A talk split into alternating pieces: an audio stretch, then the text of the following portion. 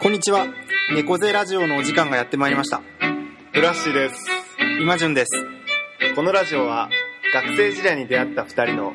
よもやま話を通じて東京の片田舎から日本社会をじわじわ温めるそんなラジオとなっております。お楽しみください。猫背ラジオ。オープニングはいということで第えー29回ですねまたまたというかはい猫背ラジオですけどもあのそうすいません先月分がですねちょっとあの収録をしたはいいもののちょっとあの音声編集の段階でなんかうまく撮れていなかったということであの、まあ、実質ちょっとお蔵入りということでなってしまいました1ヶ月ちょっと飛ばしてしまいましたということで申し訳ございま大変ありませせん。んでした冒頭からね、謝罪から入るということでね。新しいいやねちょっと原因が分かんないんだよねなんー、かそう。ミスとかではなくねなんか取れてなかったとそうかなんですよ、もう本当、フェイスブックページでもね、うんちょっとい一部ね、カフェで青ざめたという青ざめたね、ん本当に。いやー、しかもいいのが取れたっていう、そうね、そうそうそう時間感じがでねちょっと、あったのね手応えが2人ともあった回あはいだったがゆえに、ゆえにちょっね、とうん、立ち直れないっていうのはありましたけど、ちょっとね、まあ、その29回を上回る回になるそうねそうそのモチベーションでいきまそしょのうモチベーションで。うんうんうんいやねそうですよいやもうすっかり春になりましてー、あれ、今は3月のはい19、 19です19日ですね、はい今日は。これがオンエアがおそらく3月末にそうだね、オンエアになってるだからもう桜が咲いてる時期にそうだなっね。てるかと思いますが、うん、そう全盛期ですね。そうねもう全然あ、ごめんごめん、桜じゃなくて、あごめん、はい花粉の話ね。花粉ね花粉全盛期に入りましたね。そうそれでね今年から僕ちょっと花粉症のね疑いがあってうんうん。あのねあのくしゃみとか鼻水はそうでもないんだけど目がねめちゃくちゃ痒くて、あ、そうなのうん、へでーあの病院に行きました眼科にあ、マジでうんそん、え、そんなに痒いのもうすごいかで書きまくってもこう目の下とかが赤くなっちゃっててあもういても立ってもいられんっていうのでうん病院に行って、まあ、とりあえず眼科に行っーうてん目薬を処方してもらってあ、そうなんだ確。かにそれをやるとよくはなるあ、そうなんだ。でも眼科もこうねなんか花粉症ってやっぱ断定できないっぽくて、あ、そうまあ、ななんんかだ。疑いがありますみたいなへーだからまあ一応この目薬でちょっと経過観察しましょうみうんたいなので、なんか別になんかこう多分調べてこう、うんなんていうんだから内科的に調べるわけではないから、うん目を見ただけじゃ花粉症かどうかっていうのはちょっと分かんないあ、そうなんだ。花粉症の症状によく見られるうんような目はしてますみたいな、あ、なるほどね。そうそうそうそうなんかまあなんかのアレルギーかもしれないしちょっと分かりませんっていうまあだからとりあえず、確かにね鼻水くしゃみ出てないっていうのはうんね、微妙だね。そうわから言いづらいね。分かんないんだよねこれはもう鼻水くしゃみからうん徐々に目まで来るみたいなタイプだかはいはいはいはらいもうすごいわかりやすいけど、うんうんうんもう物心ついた時からねね花粉症でいやアレルギー体質だか本当だから春は辛いとか春はあんま好きじゃないって言ってたけどいやそうなりかねんなって思ったわら、いやそうなんだうよんうんねもう本当なんか情緒的にはすごい好きなんだけどうんね、やっぱりなんか物理的なうんねなんかい辛くさつがありますねいやそうなんですよあとこう花粉症になって初めて分かったんだけど花粉症の人を探したくなるというかああ花粉症花粉症みたいなえそう花粉症じゃなかったっけみたいなああ仲間同意じ識こう辛さをなんかあ確かにね味わううんマス確かに今日も俺マスクしてきたんだけど、うんうんいやマスクの人見ると仲間意識あるから ねあの人も頑張ってんだなそうでもなんか俺今年から、うんなんかよくさ薬を自然に飲んどくのが楽になるみたいな、それはいいよねなんかそれをやってみてるんだけうど、ん多分ね楽になってるのあ本当うん、多分楽になってるそれでも薬やっぱ飲まない日とかはやっぱちょっと次の日症状出たりとかするかはら、いはいすごいねやっぱね薬の力は、うん西洋医学の力西洋医学の力がいやでも悔しいですね、なんか花粉症になるとなんか。だからなんか他のまだ花粉症になってない人とかに言うと、いや、それ気の持ちようだよみたいなね。花粉症じゃないって突き通せば跳ね返されるセルみたいなこと言う人もいたり。そういう人いるよねでもそれに対して花粉症の人は激怒してた り。そんなこといい、なんか言えるのは今のうちだぞ。いやそうだねういやあのね花粉普通のくしゃみってさ、う今でもするでん。しすょる、うん。なんか花粉症のくしゃみってねなんか一個ねなんつうのかな一個深いんだよねく しゃみちょっと違うんだ。う奥が。わーいみたいなくしゃみがええぐらいだとしたらうわーい みたいななんかそれがきついんだよね、はいはいはいはい。そうか、くしゃみがやっぱきついんだね。そうだねうんくしゃみがきつい、うん、くしゃみとゲップが同時に出ると思ってますけど結構だねそれはあと俺何がすごい嫌って、はいはいなんかあの点鼻薬とさ、うんあの点眼薬がさ、はいはい毎年使ってんだけど、はいはいなんか使い切れないんだよね毎年あうんであれずっとさ日持ちもしないからさ、はいはい結果なんかない中身残って捨てるみたいな、はいはいはいなんかそれがね、うんなんかすごい嫌だ、ま、で毎年でももらわないというああいけないみたいなのがねそうなんだよ残しちゃう感じがうん、あれ賞味期限とかあるんだっけあるあるあるあるどんぐらいだったか忘れたけど、うん半年ぐらいだった気がしてあそう半年ぐら1い年は持たない持たないんだそうかそいやそうなんうかいだやよねだからどうなるかちどょっんとぐらいんだろうね花粉症人口なんか結構言うよね日本人すごく多いみたいな何人かに一人みたいあのなんか蓄積してなはい発症する原理もよくわかんないよけくどわかんないよねあれもうあれがただあれを違うって言ってる人もいるし あそうなんだそうそうそうそうそうえなんかあれなのかななんかさスズメバチさ2回刺されたらアナフィラキシー症候群でショック死することもあるみたいなのはさうん1回目に刺された時になんかなんていうの免疫ができて、うんうんその免疫が2回目の時過剰反応してシそョうそうッそうそうク死するそうみたいなそうそうそうなんか花粉症もさ、うんそういうことなのかなやっぱなんそうだかろうウイねルスとして認認識識ししててご反応というかなんか出そうとししてくしゃみになって鼻水で泣かそうとするみとたいなかそういう感じなのね多分なんかここまでは納得できるんだけどさ、うんじゃあ目はなんだよみたいそうだよね目 は別に涙っていうわけでもないからねなあ涙なのね涙がかゆ出みすだもっんてねいうねかゆいからねとりあえずどうなんだろうねうんうんねえちょっとなんか子供でもフラッシュみたいに生まれながらにして花粉症っていう人もいるからさその蓄積ってやつもちょっとねどうなんだろうっていうもういきなり蓄積がもうフラッシュの場合はもう最初からみたいな そうそなうんか花粉症って言われるとさやっぱマイナスイメージなんだけど、はいはやっぱ自分の免疫なんていうのかな防衛反応が強いいっはいはいはいていう見方をするそとうなんかポジ花ティブ粉症も愛おしく思える あ俺は人より進化してるんだみたいはいなはい防衛機能がね防衛機能 がうんまあでもねそうなんかちょっと今年どうなるかっていう感じですけどこの先、そうだねちょっと怖いけどうん、うんいや本当何が辛いってさな、、うんあのね3月まあどっかさ旅行行ったりとかさ、うんする時にやっぱ写真がねマスクしてるっていうのがね、はいはいはいやっぱ過去の写真とか見返すとやっぱ春の旅行はね俺マスクしてんだよねなるほどねそうそれこそこの前ねあはのい心を起こすの集まりもありましたけど、はいはい気仙沼そうそう気仙沼に春行くこともね多かったから、大体気仙沼はねうんこの3月行くと 大体花粉飛んでんだ寒いからダウン着てマスクって いうのがなんか定番スタイルみたいになってて、うん、杉も多いしねあの辺ねね、そうね。で、なんかヨーグルトが効くとかいう話が結構あるんで、ああるあるある、で、すもう本当単純だからさ、もうとにかく防ぎたいと思って、うん腸内、なんか今結構腸内改善みたいなの流行ってるらしくて、えどこ でなんか、なんていうんだろう、日ニ本ュでースとか、そうそうそあうーそうなんだひたすらこう毎日ヨーグルトを食べると、腸内がこう、環境がか良くなって、うんうんなんちゃら菌みたいな善玉菌的なのが増えてきて別にその花粉症以外のことに対してもなんかこういい生活健康でいられるみたいな、あそうなんだ、うんへえ乳酸菌そうそうでなんか最低2週間取らないといけないみたいなのあってあで僕先先先先週か先週ぐらいあうん毎朝 LG かあー R1 を赤いやつそうそうそうそあーう飲み続けてみましたけどまあまあまああれだね即効性はないのかも、あそうなんだ、うん気持ちの問題かもねでも今日それ何便が出やすくなるみたいな話なのかななんかそのなんかそういう普通のいわゆる腸内活動もあればなんか花粉なんかちょっと忘れちゃったけど体のなんていうのかな免疫というか、うんうんそそうういうそのうそうを高める高めるらしいよへ腸ー腸から整えるみたいあそうななんだ、のがあるらしへえそれはちょっと気になるねいねえうん気になるうん腸内環境ね、好きそうだよねそれうんそうそ うそうなんか前さ、うんあの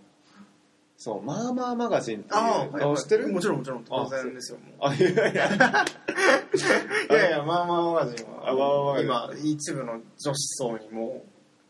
もうかなりこうえ女子層に支持されてるの女子層にねあまあ一部のまあそっかそうそうそう主婦層っていうのかなわかんないけどとかまあいや結構体想像にするに体に気を使う人とかねそうそうそう冷え取りとかを提唱してるまあまあマガジン「フォーメン」っていうさあそうそうそう出て回るねがあって、うんそこでねあのなんか断食のすすめみたいなテーマで、はいはいはい俺なんかそれだけバックナンバーで購入したんだけど、はいはいなんかそこにやっぱ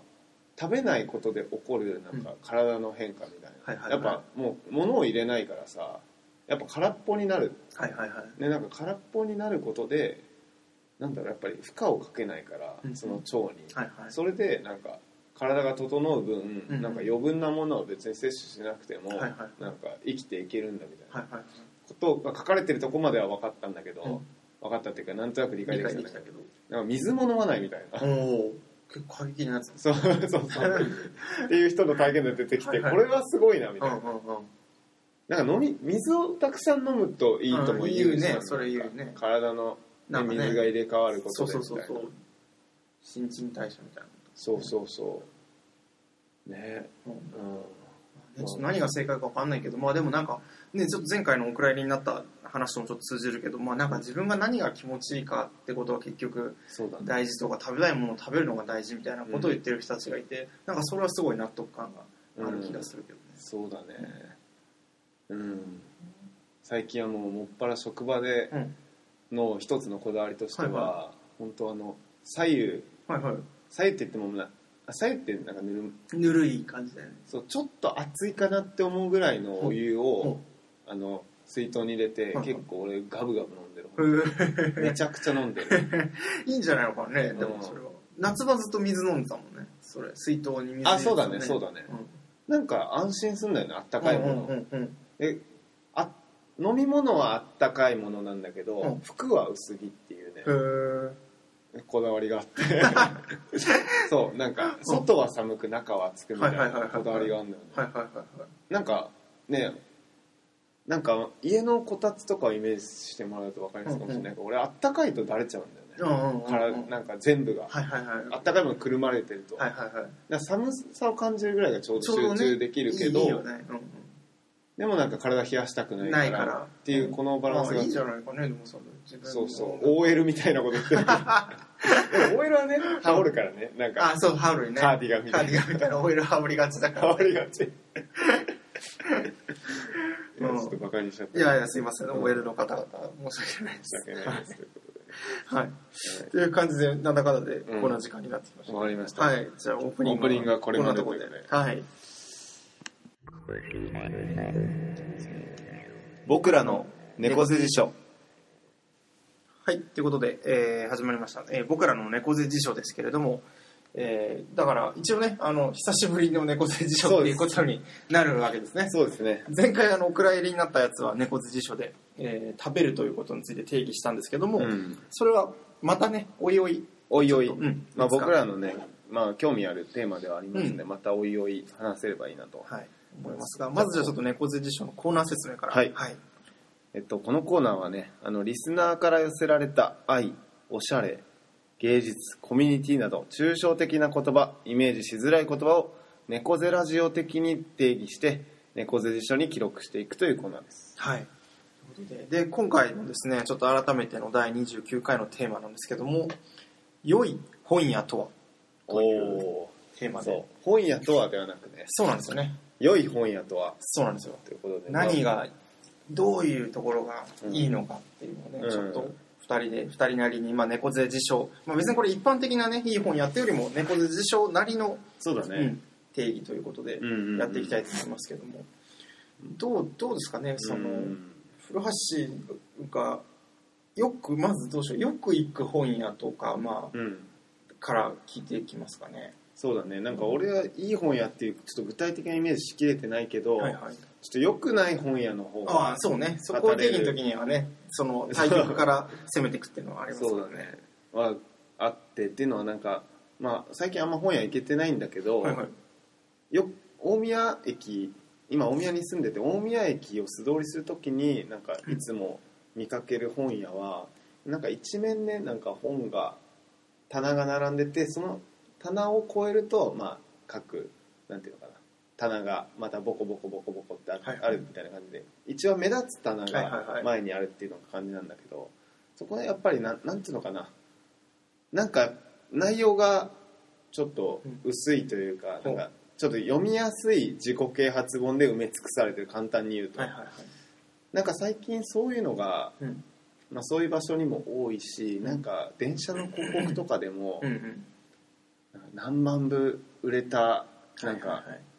何何々に便利な何何のこなとんととかかとかねフランス人は服を何着しか持たないとかそうあそうそうそうそうそう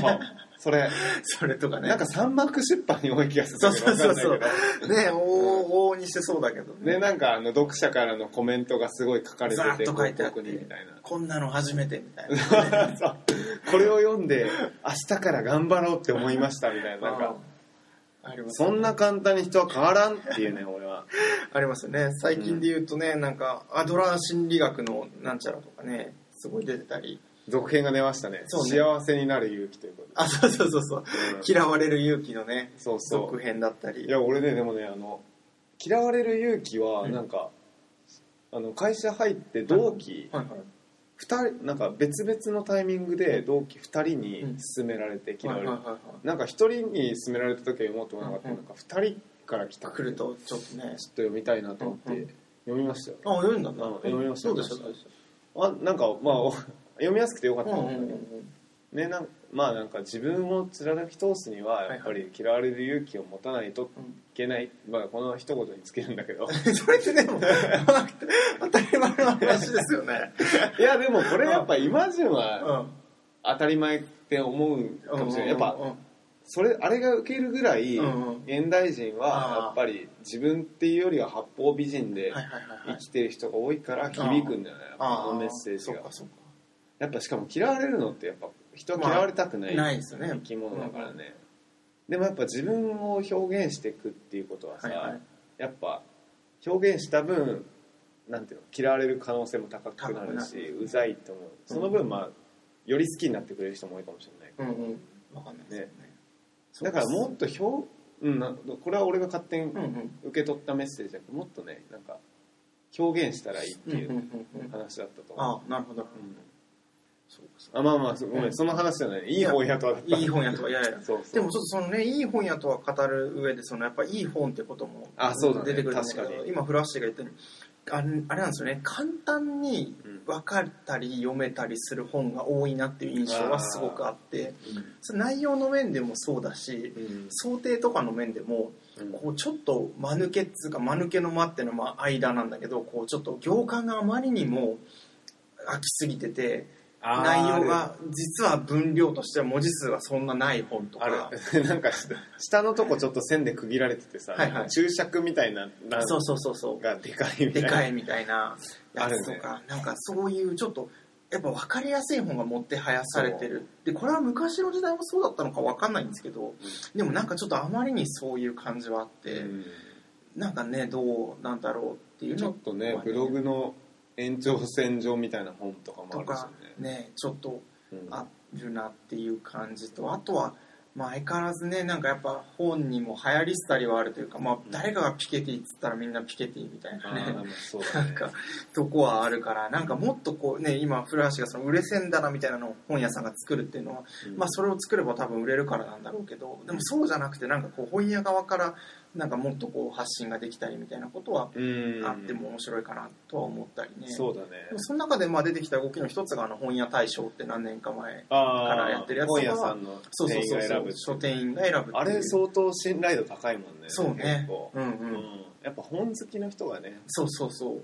う選んでるっていうのは、また普通のそのまあねあれもどれだけちょっと政治的な面があるかっていうのはちょっとさておきだけど、うんなんかやっぱね普通にこうなんか世の中的にき、ね、権力みたいなのがあったりしてこう売れてる本とか簡単なものとかなんかそういううん普通のそのランキングとかってねちょっとあんま信用できないなって思う面もあったいやそうだりねするからね。うんうん全然信用してないな 俺売れ売れているみたいあの棚いか読まないしねもうんうねなんかあったとしても。な何なんだろうねねうんまあでもやっぱそれだけまあそれにねうんなんか購買の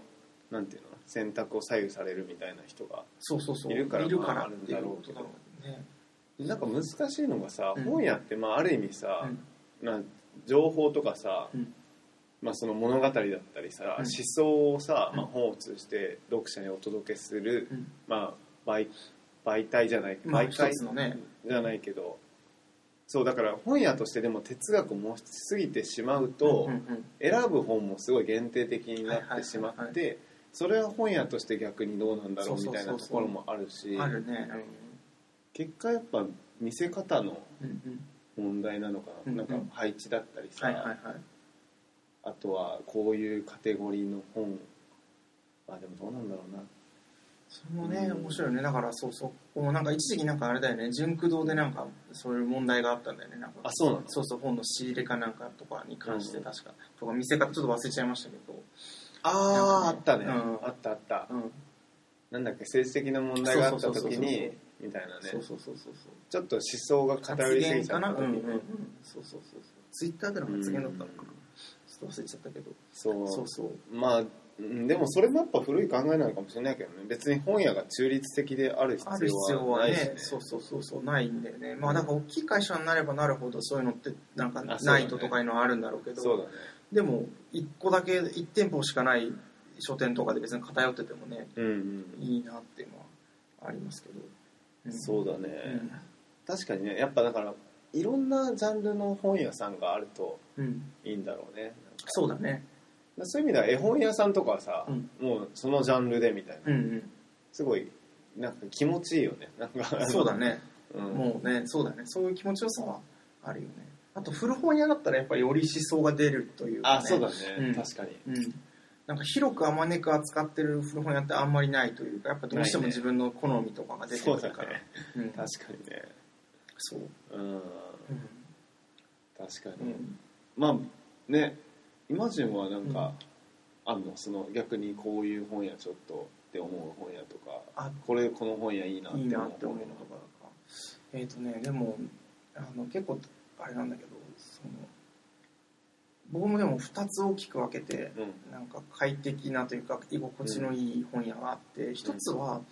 なんか単純にこう棚分けがうんちゃんとなんか分かりやすい棚分け検索というか分かりやすくなっててあーこの本だったらこういうところにあるだろうっていうのはなんとなく読めたりうんなんかするっていうその棚の見やすさみたいなのはありつつうんでも片側でまあ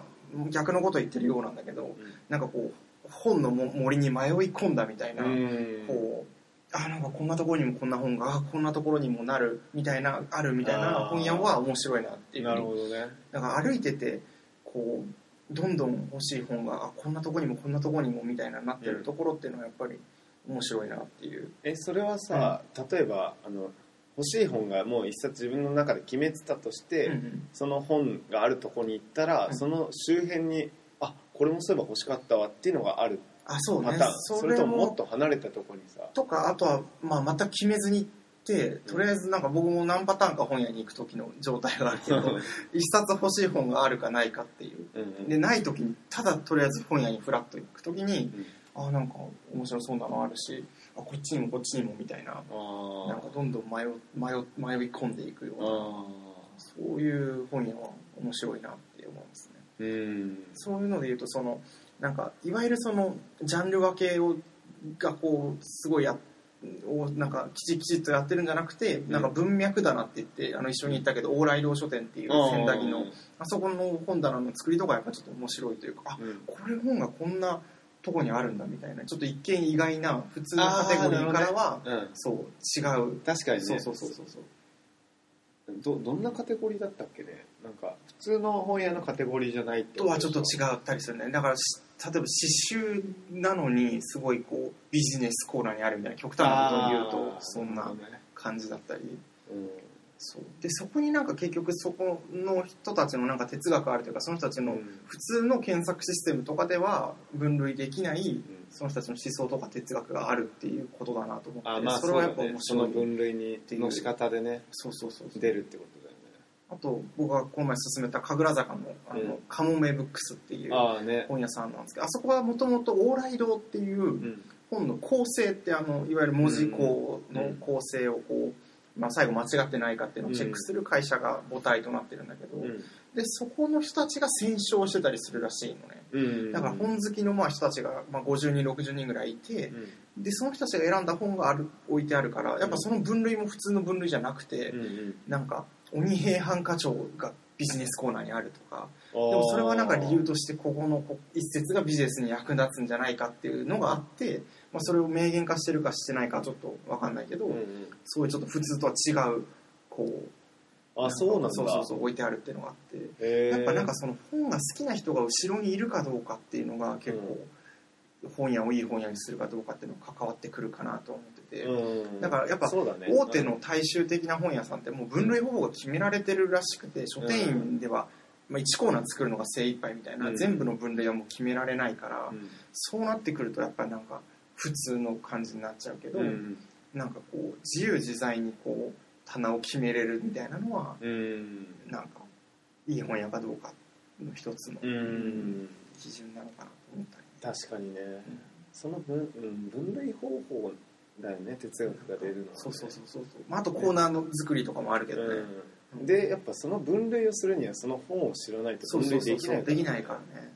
そうそうそうね、なんとなくその本を出版社が言うさあこれはビジネス書ですよ自己啓発本ですよとかなんかそういうカテゴリーに沿って分類するのは簡単だろうけどね、うんうんその本を知った上で分類するってめちゃくちゃ大変だうろんうね大変だねうん、めちゃくちゃ大変だと思うわ全部をだって読む時間もないわけでしょそうそうそうそうそうその辺はいやどうなんだろうねやっぱある程度いろんなジャンルが好きな本好きが集まってそう、会議をしながら、うん、なんか作っていくみたいなね相当大変なことだいけどやねやっぱ相り当大変ですよ それ、うん、しかもそれぞれやっぱ、ね、好きなジャンルがあってそうそうそうそうあるからねまあ、大きくはなんかジャンルもそれぞれやっぱりそういう文脈談を作ってるオーライドとかカモイブックスとか B&B とかもうん大きくはカテゴリーちゃんと分かれてるんだけど、うんまあその中でちょっとやっぱ異色な本とかがそうそう入ってくるみたいなうん、のが面白いな確かうに、ん、うんうんやっぱねさっきも言ってたけど本屋大賞っていうのがうん、あってなんかやっぱ本好きが選ぶ、うん、ね、ランキングはちょっと気になるもんなかなそうね、ううんん、りいっぱい読んだ上でこれ好きなんだみみたたいな,、いなね、そうだってあそれがあるから信頼してんのかうんうん、いっぱい読んだ人がもうそのいろんな比較軸がある中でこれがいいって思ったのにやっぱ信頼を受けるけど、うんやっぱ売れ線のはさ別になんていうのかなちょっと1年に1冊しか読極端に言えばねはいはい1年に1冊しか読まない人がなんかすごい広告出てててていっぱい買ったってなったらランキング1位になっちゃうとかなるっていうの、ね、そのパターンがあるから信用してないのかあるあとはね結構単純なんだけど雑誌とかでこうなんちゃらこの人がす本をなんか勧めるコーナーとかあると、うんあなんかそういう見方してんだとかで買いたくなるこあと分がかる分かる、うん多いかもうん、ななんだっけあのさカモメブックスの前のさ、いはいお店なんか倉庫あみたいなラカグラカグか、はいはいそこのね2階にもねうんなうんんかあの、いろんなジャンルの方はいはいが選書してじ私の好きな私の本棚みたいな感じではいはいはいはねい本を紹介してるコーナーがあっうんうてんやっぱそれはすごい読んじゃったね自分とその本たちの物語みたいなのが書かれててうんうやんっぱ個性出るからねいやそう本なん棚だっよねてね、うんうん、見ちゃうもんねそうそうそう人そうんち行ったらそうそう本棚見るよねまず見る見まるずまず見るよ ねそうそうそうそうすげえ見ちゃうそのねディスプレイの仕方とかはちょっとやっぱ面白いと、うんうん思ったり、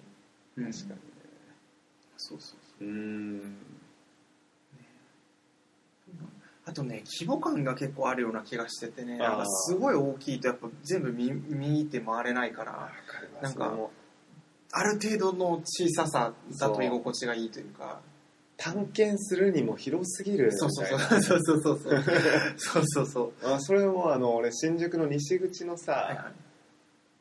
本あれ前さあの、うん西口でさ、うんなんか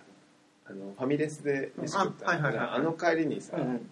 寄った本屋ブックファーストかなファーストか、うんうんあそこも広すぎて広いですね、さうで広すぎると自分の本を探すのに検索を使わなきゃいけん、はないいはわいけよ、はいはいはいそうそうなんかね俺検索使った本探すの嫌あなあんだよなるほどね自分で探したいみはいたいな、はいはいはいそう確かにそれはあるね、うん、なんか検索好きじゃないあれそうなんかいっぱいある大きな本屋はなんか特定の本が欲しいと思って行った時にある確率は高いから便利っていうのはあるけそうだど、ねなんかまあそれちょっだとけみたいコなコアな本探すときそうそうそうそうそうなんかそれぐらいなう、うん、もんかなと思っ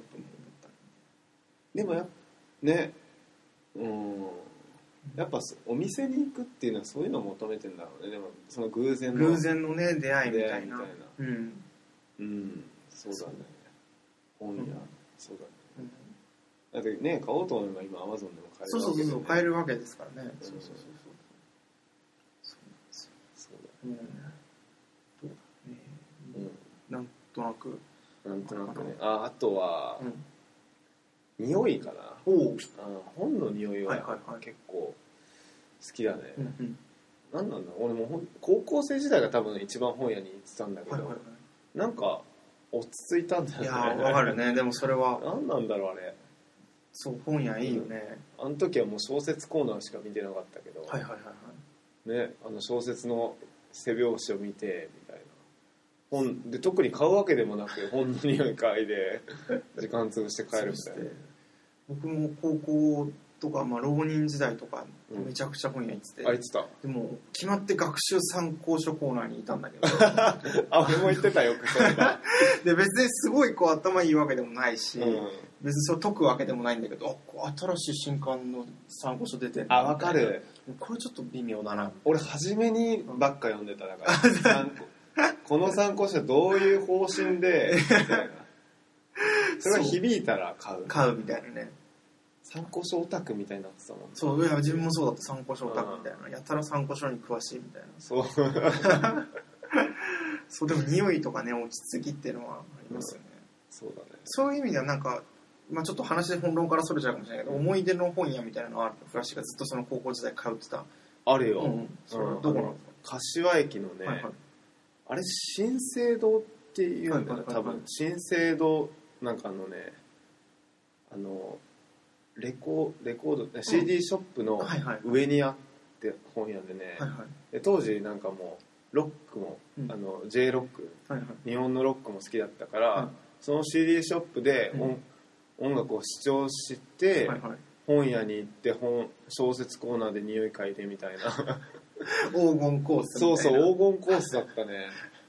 うんなんかね地味な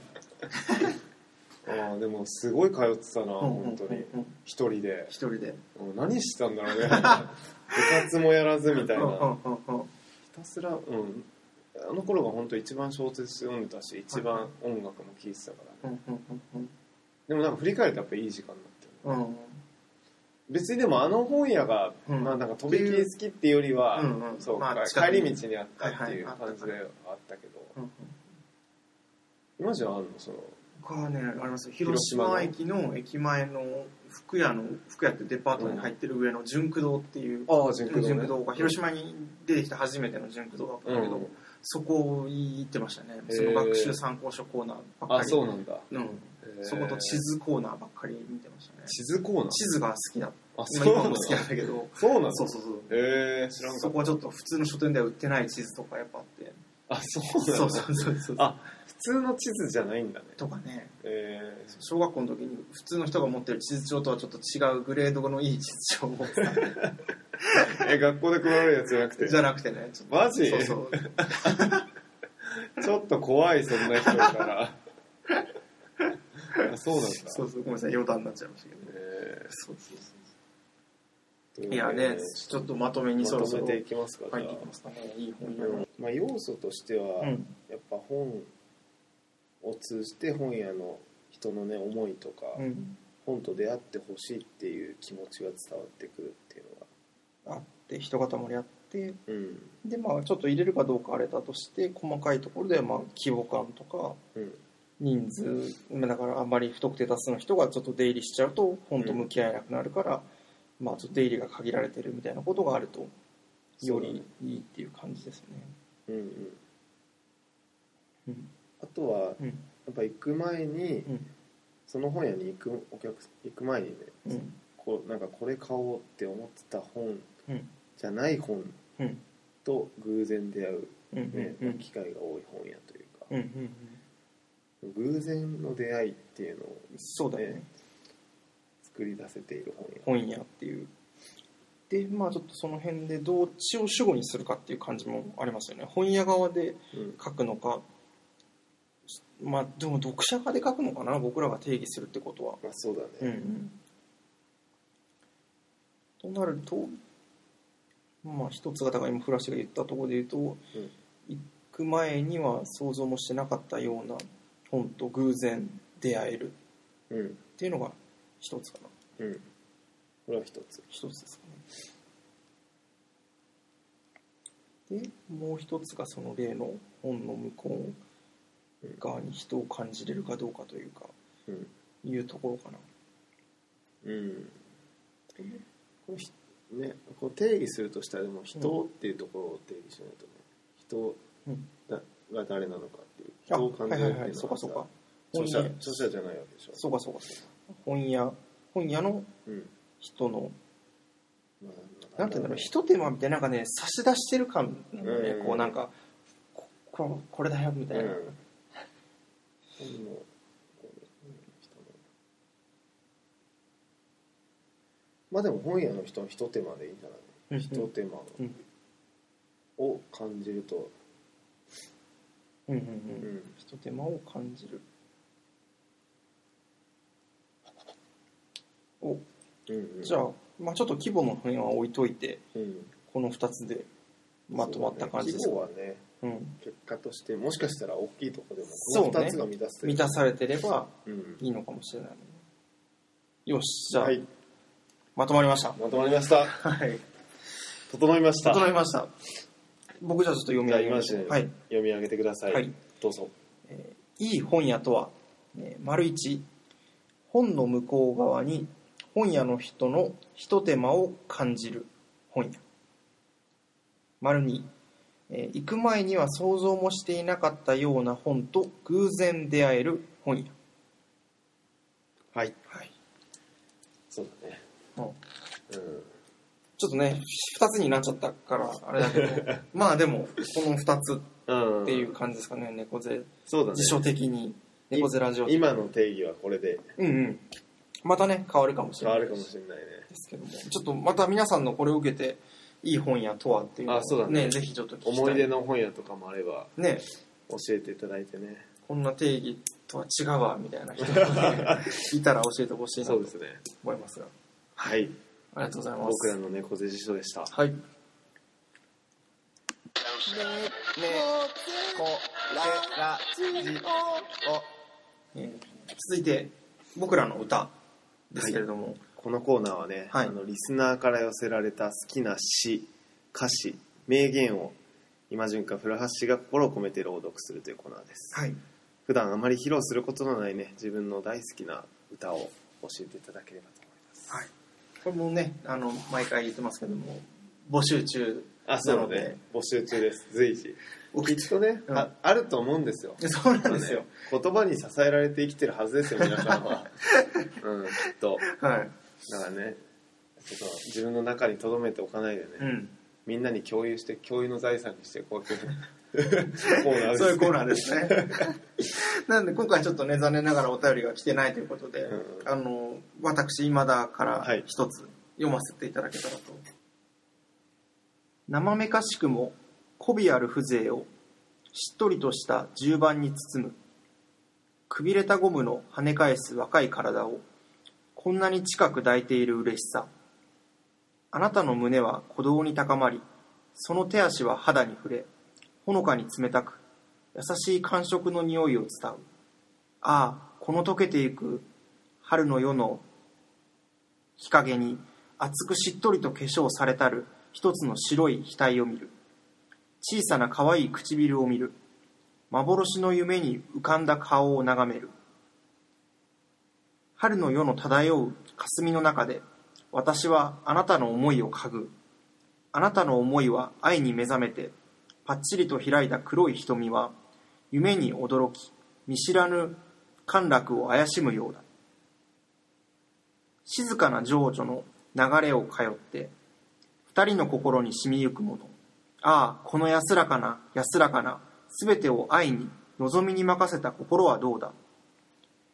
ライフの春の瞬く日陰に生めかしかるも媚びある体をこんなに近く抱いている嬉しさ乙女の柔らかな肌の匂いは花園にそよげるバラのようで上州の悩ましい生の兆しは桜の花の咲いたようだはいということでこれがですね、詩が、えー萩原作太郎の春陽春の良いというふうに春の酔春い春章かな春陽かなああどうなんだ酔いって酔い春の酔い春の良いと書いてねでなんかすね春陽か春章ですねうんなんかちょっとあれですけどなんか官能的な詩でしたそうなんですよかなり、えでまあ、ーうんあれなんですよね作太郎の詩はえっ、とね今年のだから、うん初めに中原中也記念館に行ったっていう話だったありーしてそこであの作太郎と中原中也みたいなコーナーもあって、まあうん二人は出会ったことはないけど接点はあったみたいなのであそうなんだそうなんですよ、んでそこでなんかあ萩原作太郎もちょっと改めてうん教科書でしか見たことがなかったので、うんちょっと詩に出会ってみようってのでちょっと最近読み始めたりしてて。へえでこの前ちょっととあるイベントに行ってそこでもちょっと作太郎のことが紹介されてたのであそうなんだでまた読んでみたらこの春っぽいちょっと確かこうに生めねかちしいょうど今今そうのそうそう春の余韻のねうん感じの、ちょっと官能的な詩ですけど、ね、そうだねなんか絶対実体験なんだろうなと思いながら聞い感じが ね聞いてたけどそねうそうそうそうありまして、うんそうなんですよちょっと読みました、うんはい、やっぱちょっとなんか 俺の勝手なイメージで、はいはいなんか俺明治ぐらいをイメージしたんだけど、はいはいはいでもどうなんだろうね明治後半とか大正期なのかなぐらいかうんうんうん、ねまだななんていうのかなうんまだちょっとひ姫事じゃないけどそうそうそうそうちょっとなんか背徳感も感じつはいはいつの、はいはいなんか春の酔いのそうそうそうそうそうなんかそこがいいです快よね楽に酔いし快楽というかなんか,、うんうんなんか酔いしれてる感じがねそうそうそうそう、ね、時代背景がねそういう背景がねそうそうそうあるっていうのは今の自由恋愛的な感そうじでそはうそうないそうないから、ね、感じがう勝手に読み取ってしまっんいたやけいどやいい春の夜 でしたねちょっとね男二人で怪しい感じですけど もまあこんなところでこんなところではまいとめ方がまたいやいやいやはいありがとうございますエンディングはいということで、えーここまでお送りしてきましたけどもどうでしたかね第29回2回目第29ボリューム2ボリューム2ですけどもいや良かったんじゃないですかねうん割合なかなかなかなかでも難しかったねいい本やっていうのねそうねうんなんかねかなり今まではいいっていう言葉がなかった分あそうだねそうなんか今回より主観的というかそうだねそうそうそうそうそうそういいつけるとでも何でもいいねなんかそうなんでもね、うんそういい店とかいい店とはいい会社とはいい会社とはそうそうそうでも確かに今までやってきたのもねそういうことまあまあまあかもしれないですよそうだねうん自分たちがいいと思ってるものをなんとなく、うん確かにまあでもコミュニティとかねおしゃれとかはああちょっと違うあでも結果俺らがいいと思うおしゃれそうそうそうそういいと思うコミュニティを定義してるのか定義してありでそういう意味では猫で辞書はね、うなんかいいっていうその漠然としたものをうんあ言葉にして確いくかにしていくっていう言語化していくっていう、ああそういうプロセスなのかもしれないないですね確かにいいってね漠然なんかあの、うん糸井重里のさ、はいはいなんか糸井重里事務所だっけ、はいはいがなんか募集するキャッチコピーじゃないけどうんいい人募集とかへ使ってんだよね、えでなんかいい人を取りたいっていうその漠然としたはいはなんかどういう基準かは明示せずいはいあ死ぬしてないんだねそうそう会ってみて自分たちのいいと照らし合わせてみたいはいはいはいはいなそうだからそこでなんうんかまあ応募する側からしたら超難しいけどはいはいは。なんかある意味本質的ないねそうだね、そうだね。採用なのかなと思ってうんるうけんど、うん。でなんか糸井さんが速攻書類段階で落とすって言ってたのが、もう履歴書に「いや私はいい人です」っていうのを書いちゃうっていう人はすぐ落とす落とすんだ。自分ではね、まあいいっていうのはね。自分のいい人っぷりをアピールする人はすぐ落とすはいはいはいこっちのいいと合わないみたいな。はいはいはい。うん確かに。なるほどね。すごい面白いですね。猫背辞書の今までの感じをちょっともう一回改めて見見直してみたっていう、うんそんなきっかけにもなるね。回。回でしたね。確かで、そうだ、一個。に。あ、そうだ、一個ん。は言い忘れてた。はいはいはい何々あの、あれですよね、雑誌。あ、そうそうそうそ件うで。すよね。そう、俺も今思い出しいた。やいやいや。あの、現在、まあ、二人の共通の知人であるヘルメ氏からですね、あの、の、まあ、誘いがあり、まあ、一回あのね、彼がやってるあのインターネットの配信のテレビに出たっていう縁も、そう、本草20代という。僕たちに月曜日は来るのかっていうインターネット番組に猫背ラジオとして出させてもらった縁を通じてね、今回、あの雑誌を作らせてはいいただくということになってね。はい2人とも寄稿しているとそうそう。寄稿して、まあ雑誌の編集はデザイナーに頼んで、あ雑誌のデザインはデザイナーに頼んで、編集を、うんそのテレビやってたね、ヘルメ君がやってるということで、ねはいはい絶賛今初稿入稿した段階でそうそうまあこれから戻しがあって多分ちょっと修正したりね、していく段階だと思いますけどまあ、コンセプトとしてはね、うん20代の今だからこそ、まあ、考えてることだったりね、実際に考えて行動に移してることだったりを、まあね、文章にして、まあ、匿名匿名じゃないけどあの無名のね、もうどこにでもいそうなうん若者たちを集めてね一つ雑誌を作ろうってことでやってますけどそうそうそうそう、まあ、まさに奔走って言葉がねそうだよねある右に行ったり左に行ったり後ろに戻ったり前に行ったりみたいなねそうだねうん20代後半のそんな青臭い様子をそう描いたちょっとあまり今までねなかったかもしれないですよね、うん今までやっぱ有名な人とかねのが書いてるのまがありそうしただけねどうんねなかったことかもしれないですいや確かにね、うん4月の中頃とかだっけだっけね、うん発売は5月になるのかななんのかな、う、うんんまたあの詳しく決まってきたらそうだねあのラジオでもご報告できたらとでその内容についてね、はいちょっとまた今順とそうそうそうそう話せたらとうん来月再来月あたりはそんな内容にも触れていけたらと、思いますので、はい楽しみにお楽しみくださいということで。で、あとはね、引き続きあの、最近ちょっとリスナーさんからのね、はあいのお便りが来ない。 二人ともちょっと泣いておりますの草の根活動してんだけでどねね。ね友達にね、う勧めたりとかえ。うんうんうん。徐々に初めて会う人にもね俺らのそうそうそうそう。猫背ラジオと古橋和の絵本ブログ3まで進めてるからね。すごい、どっちもね。うん、進めて る。ちょっとその辺もね、ねごひいきいただいてる。ぜひ、何か何でもね、いいよね。あ、なんでもいい、本当に。聞いてるよぐらいで。ぐらいでもね、いいので。もう辛辣な意見の方が可愛い。そうそうそうむしろ、ここもっとこうした方がいいよとかね。ね何でもね、いいので。反応お待ちしておりますということで。ということで、えー、第29回猫背ラジオ、ここまでお送りしてきたのは、フラッシーと、イマジョンでした。また来月バイバーイイ